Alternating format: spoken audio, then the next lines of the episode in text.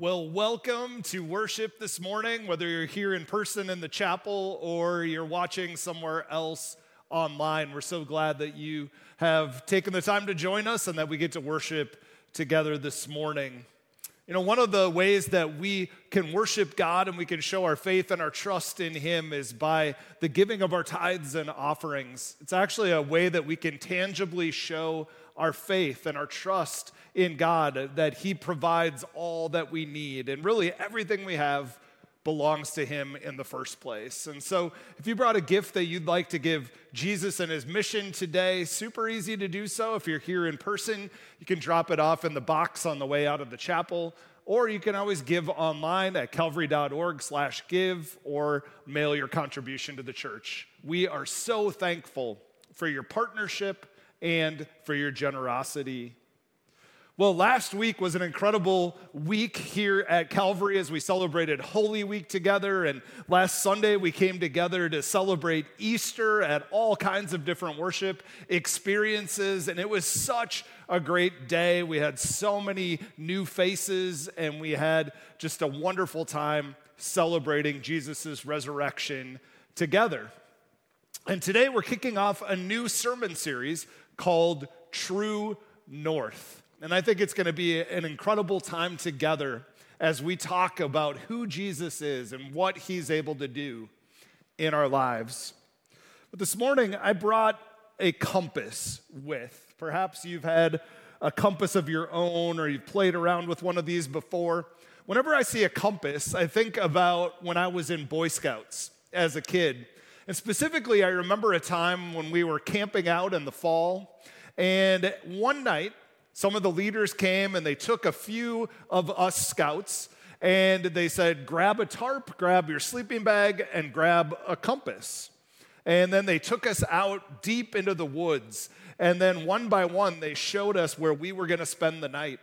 And then they gave us some coordinates and they said, tomorrow morning, when the sun comes up, follow these coordinates, and that's where we're all going to meet. It was kind of a challenge.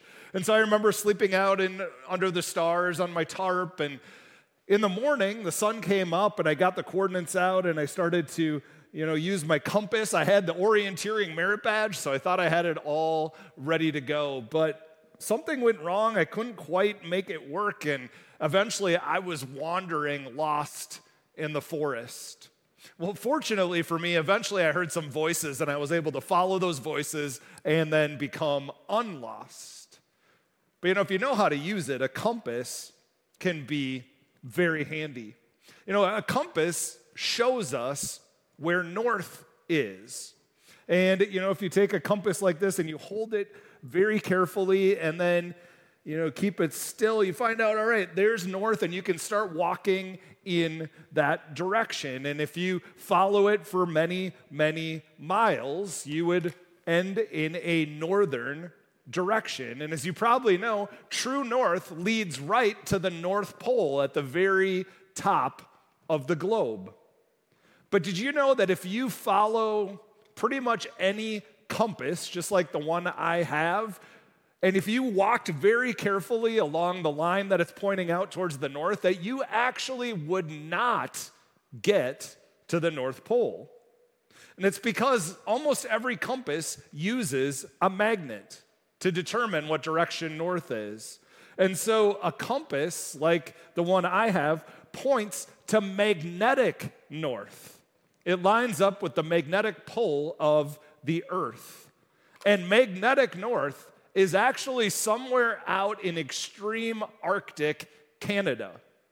It's actually not that close to the actual North Pole. And did you know that magnetic north is always changing. You can see on this map that little by little it kind of moves across the globe. Some years, magnetic north can move up to 50 miles, and it's slowly moving towards Siberia, Russia. True north, the North Pole, is actually 300 miles from magnetic north today. And so the difference between magnetic north and true north can be quite drastic. And so if you are in Los Angeles the difference between pointing at true north and magnetic north is 12 degrees. If you're in New Zealand, it's 20 degrees different.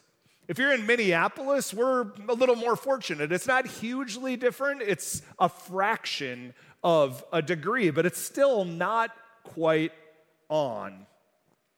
If you have an iPhone, little known fact, you might not know you could do this. You can go into the settings for the compass and you can turn on and off true north.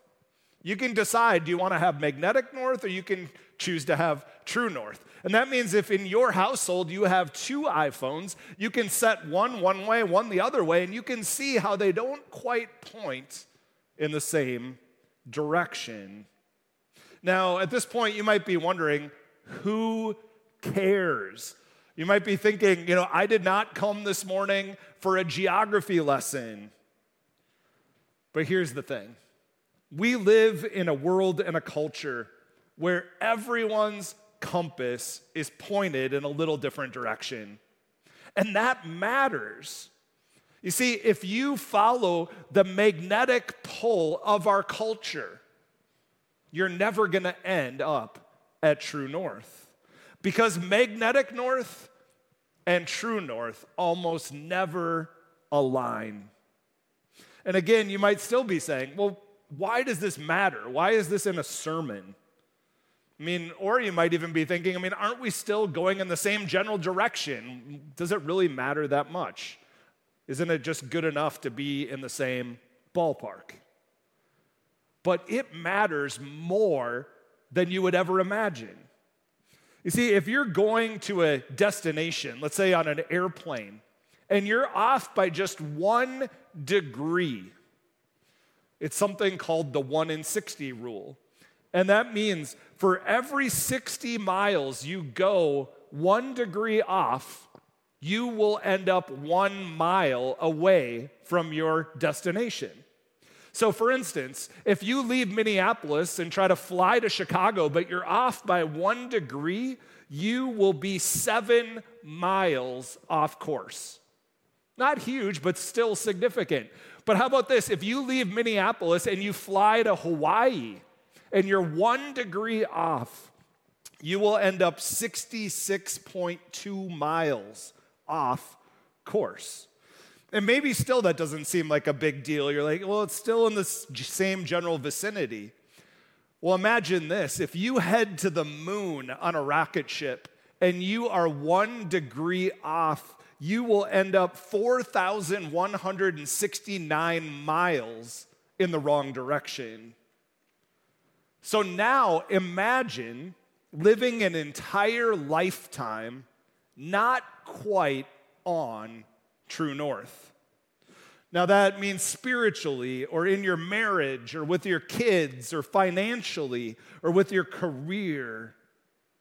And think about how being off just a little bit might impact your future years ahead. And you know, maybe that's how you feel today. Like you're not quite on true north. Maybe today you would say, you know, something feels off in my life. It feels like I'm still searching for something. Maybe you lack confidence and you lack peace about your direction. You know, it really is so easy for us to get off course. And sometimes we just take a little bit, we just make a little turn. We think, you know, it's just a little bit of gossip. It's just a little bit of bitterness. It's, it's just a little anger. But once we're off course and we live that out for years, it all multiplies more than we would ever imagine. Well, here's the thing there is a way to get back to true north because Jesus is the only way to find true north. We need to get back to focusing on Him. I think He is the answer to what the world needs and to what we need. You know, we spend so much time and energy and resources trying to reorient our lives. We chase after the wrong things. We think, you know, we just need to keep up with the Joneses, or we need to chase after the American dream, or we need to strive to have some achievement in our life. And the problem is that magnetic pull pulls us away oftentimes from the life we were created to live. So in the Gospel of John, Jesus makes seven different I am statements. And in these statements about himself, he invites us to reorient and to recalibrate our lives to true north, to know who he is and what he's able to do in our lives. Jesus will show us true north. Now, I think one of the ways that we often get off course in life is due to our fears. You know, fear can be a powerful influence. And I think one of the biggest fears people have today is a fear of death. In fact, the only thing statistically people fear more than death is public speaking. You know, we fear death so much that we try to keep it at an arm's length. We try to push death away from ourselves and keep it at a distance. Now, back in frontier times, 100 or 150 years ago, people died in their homes. People confronted death in a personal way all throughout their lives. In fact, many times people would take the deceased and would have family photos taken, if you can imagine. But you know, today we do everything we can to keep death away. We buy products that make us feel or make us look younger. And then when death comes, we try to keep it sterile and cold and distant, and we, we conduct all of it in a far away place. Well, you know, it's to a culture with a fear of death that Jesus speaks these words in John 11. He says, I am the resurrection and the life. Anyone who believes in me will live even after dying. You see, Jesus is pointing us back to true north, that He is the resurrection and the life. He is able to bring life to things that appear dead. Now, this statement that Jesus makes is during a very remarkable story that happens in John chapter 11. And I want to encourage you to take the time to read all of John 11, maybe this afternoon or another time that you have in the week. But we're going to look at some highlights from the story, beginning in verse 1. And this is what it says A man named Lazarus was sick. He lived in Bethany with his sisters Mary and Martha. So the two sisters sent a message to Jesus telling him, Lord, your dear friend is very sick. Now, Jesus was evidently close enough with Lazarus that he didn't even need to hear his name. He just knew by the description that this was about him. And even though there was this very close connection and friendship between the two of them, Jesus decided to stay where he was at for two more days and he waited to go. And he didn't even share the news with his disciples. Now, there's a lot of complicating things going on. There's people plotting to kill Jesus, they're in great danger. So maybe that has something to do with his pause. But look at verse 17. Finally says, On his arrival, Jesus found that Lazarus had already been in the tomb for four days.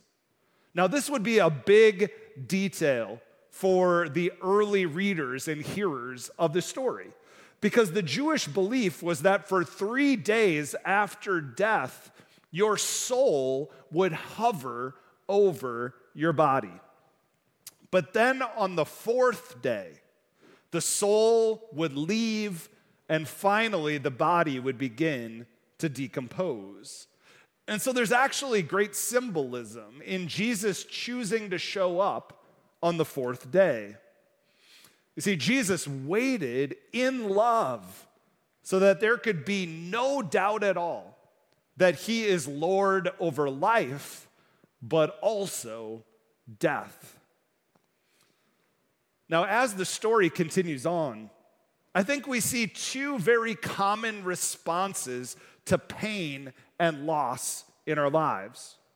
You know, when we face tragedy, losing someone near and dear to us, or it could also be the loss of a dream that we have, or a particular future that we have planned out. Maybe it's a marriage that's barely on life support. Maybe it's a career goal that you're just not able to achieve. Maybe it's a friendship that meant so much to you, but now it's falling apart. Loss is hard to process, loss is hard to deal with in our lives, and it naturally causes us to ask big questions, even big questions of Jesus himself. So I think the first big question we often ask in times of loss and pain is where were you? You know, if Jesus would have just shown up on time, he could have prevented my loss. Look at Martha's response to Jesus in John 11 21. Martha said to Jesus, Lord, if only you had been here, my brother would not have died. I mean, you can hear the frustration and you can hear the blame in her voice. Jesus, if you would have only come on time and intervened, then this wouldn't have happened. Jesus, if you would have just shown up in the past, I wouldn't have so much pain in the present. Have you ever thought that before? Jesus, you're supposed to have the power to change lives and outcomes and to bring life. Why didn't you show up, Jesus? I know you're supposed to be capable of this. Well, look at verse 37. But some said, This man healed a blind man. Couldn't he have kept Lazarus from dying? I mean, if Jesus says who he says he is, or if he is who he says he is, and isn't this really his fault? Well, have you ever stood at a graveside and asked those same questions. Whether it's the graveside of a loved one, or maybe it's the graveside of a hope or a dream that you held closely. I mean, have you ever asked God, God, where were you when my father or mother died? Where were you when my marriage fell apart? Where were you when I lost my job? Where were you when my child walked away from their faith? Where were you when I was so depressed I couldn't even get out of bed? Why do you seem so far away? Don't you care about what I'm going through? Well, what I want you to notice in the story in John 11 is that Jesus doesn't get angry with Mary and Martha. And it should be a reminder to us that God is more than okay with our questions. He asks us to open up our hearts, to be honest about what we're feeling. But if you've ever asked the question before, just like Mary and Martha, if you've ever asked the question, Jesus, where were you? Here's his answer He was right by your side, hurting with you, grieving with you, experiencing the pain that comes from living in this broken world. You see, he doesn't watch from a distance off in the clouds, totally disconnected. No, he's right here with you. Jesus knew what Mary and Martha were going through. It wasn't a surprise to him at all. And this is no more clear than how Jesus responds to Mary and Martha and their pain. In verse 33, it says that when Jesus saw their emotion and he saw all of these other Jews who came who were also grieving and weeping for Lazarus, it was evident that Lazarus was a deeply loved and beloved and admired man in their community. When Jesus saw all of these hurting people, it says he was deeply moved and troubled in spirit. The Greek word there means that Jesus let out a gasp. It was like the wind was knocked out of him. It means he was overcome with emotion. But in fact, the Greek goes even a step further and says that he was feeling anger in his spirit. And he wasn't angry at Mary and Martha, and he wasn't angry at the crowd. He wasn't angry at their questions or their blame. No, Jesus was angry at death. 1 Corinthians 15 says, The last enemy to be destroyed is death. Death is an enemy. Have you ever been overcome with anger at an injustice or at a bully. Jesus was overcome with emotion and anger, and he defiantly asked, Where have you put him? And you see, what he's saying is, Where is this bully, this enemy named death? I'm gonna show him who's boss. And when they get to Lazarus' tomb, Jesus is overcome with emotion again. You all know this verse because if you were a kid and had to do any Bible memorization, guaranteed this was your number one memory verse. In verse 35, it says, Jesus wept.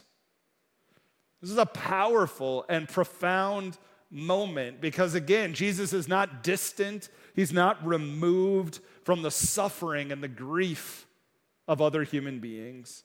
No, in those moments, He is united with us. So, where is Jesus when we go through tough times? Well, He's with us every step of the way. And He's able to use those times of waiting and pain and grief to even work good in our lives. He's able to refine us and grow us and to make us more compassionate and, and more loving towards others. And so, while the first response is very full of emotion, I think the other way that we often react and what we see in the story is sometimes we just hold on to kind of an abstract hope of the future. Like right now, things are going to be tough, but hope will sometime come in the future. Look at verses 23 and 24. Jesus told her, Your brother will rise again. Yes, said Martha, he will rise when everyone rises at the last day. Now, one of the less than desirable ways this kind of thinking shows up is at funerals a lot of times. When people come and they say something like, Well, you'll see him or her again one day in heaven. Now, that's not wrong, right?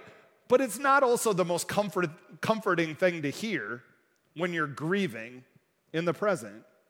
And sometimes it gets way worse than that. People will say something like, Well, I guess God just needed another little angel. I remember a family years ago who had a stillborn baby and someone came up to the father and said just that God must have needed another angel. And the father came and took me aside and said, Is it okay if I punch somebody at this funeral? I did advise against it, but I understood his frustration. It was an awful thing to say. You see, if you lose a loved one, or if you lose a job, or you lose a dream, there's some comfort in the idea that Jesus will bring hope someday, but don't you really wish that Jesus would bring hope right now? Don't you wish that Jesus had the ability and the power to affect the present, not just the past, not just the future, but right now? Don't you wish he would do something powerful and redeeming and hopeful today? Well, what does Jesus have to say after all of these responses? What does he have to say about himself? Well, let's look again at verses 25 and 26. Jesus told her, I am the resurrection and the life. Anyone who believes in me will live even after dying. Everyone who lives in me and believes in me will never, ever die. And what I want you to notice here is that he says, I am. I am the resurrection and the life. I have the power to bring dead things to life. He says, I am in the present right now. He's not confined to the past. He brings power and resurrection and new life now. Jesus can bring dead things back to life in the present. You see, what he's saying is, do you believe that I'm not just God of yesterday and I'm not just God of tomorrow, but that I'm the God of today? I have the power to bring resurrection today. He doesn't say, I can be the resurrection. He doesn't say, I might be the resurrection. He doesn't say, I sometimes am the resurrection. No, again, he says, I am the resurrection and the life in this moment. And so, to prove it, he raises Lazarus from the dead right then. So he tells the people to roll the stone away from his tomb, and they're freaking out, saying, Jesus, don't do it. That's a horrible idea. Remember, he's been dead for four days. The King James Version, I love this, it says, He stinketh. The people are saying this is going to be a bad, bad decision. You can't revive something that's already dead. But my question for you this morning is do you have something in your life that stinketh? The dream that's dead, the relationship that's broken. Maybe it's your spiritual life that seems dead. No matter where you're at, no matter what's happening in your life, no matter what your story is, Jesus says, I am the resurrection and the life. This isn't just something for the future, it's a present reality. Jesus can bring dead things back to life. And this isn't just something he does, this is who he is. When Jesus is in the room, dead things come back to life. I love how one theologian has speculated that the reason Jesus uses Lazarus' name, he says, Lazarus, come out, is that if he didn't use Lazarus' name, that every single body in the entire cemetery would get up and walk. That's his resurrection power. Well, after hearing this story about who Jesus is, he asks Martha a question, but it's a question for us as well. He says, Do you believe this? Do you believe this? Do you believe in Him? You see, the most important thing you can do is to orient and calibrate your life to His true north. Strengthen your relationship with Him first, walk closely with Him, seek to do His will in your life. And along the way, He might teach you and show you that it's best for some things to stay dead. But He'll also show us and teach us what He's able to do when we think all hope is lost. You see, when you believe in Him and you're connected to His true north, well, then His resurrection power lives in us. It's the same power that raised Jesus from the dead that's in us through the Holy Spirit. And so Jesus can revive your life, your heart, your spirit, your dreams, your relationships. And you might think, well, I've messed up too badly. There's no way Jesus can restore me. So dead, it, it stinks. But remember, Jesus says, I am the resurrection, and the life. And so maybe your marriage feels dead or looks dead in your eyes, but not in God's. Maybe you have a job that feels like a dead end. Well, Jesus can bring new life. Maybe that dream that God put in your heart seems impossible. And Jesus says, Well, watch me work. He is the resurrection and the life. He is true north. Now, maybe you've had a season where you've gotten off course. Well, God is calling you today to get back to true north, to receive his resurrection power, and to live your life for him. Let's pray together. Gracious God, we give you thanks for giving us Jesus, for his death and his resurrection and for how He shows us again and again true north. God, help us to orient and calibrate our lives to Him. Help us to strengthen our relationship and our connection with Him each and every day. And help us to seek to do your will, to live our life for you with your values and your decisions. And help us to treat others like you've treated us with grace and with love and forgiveness.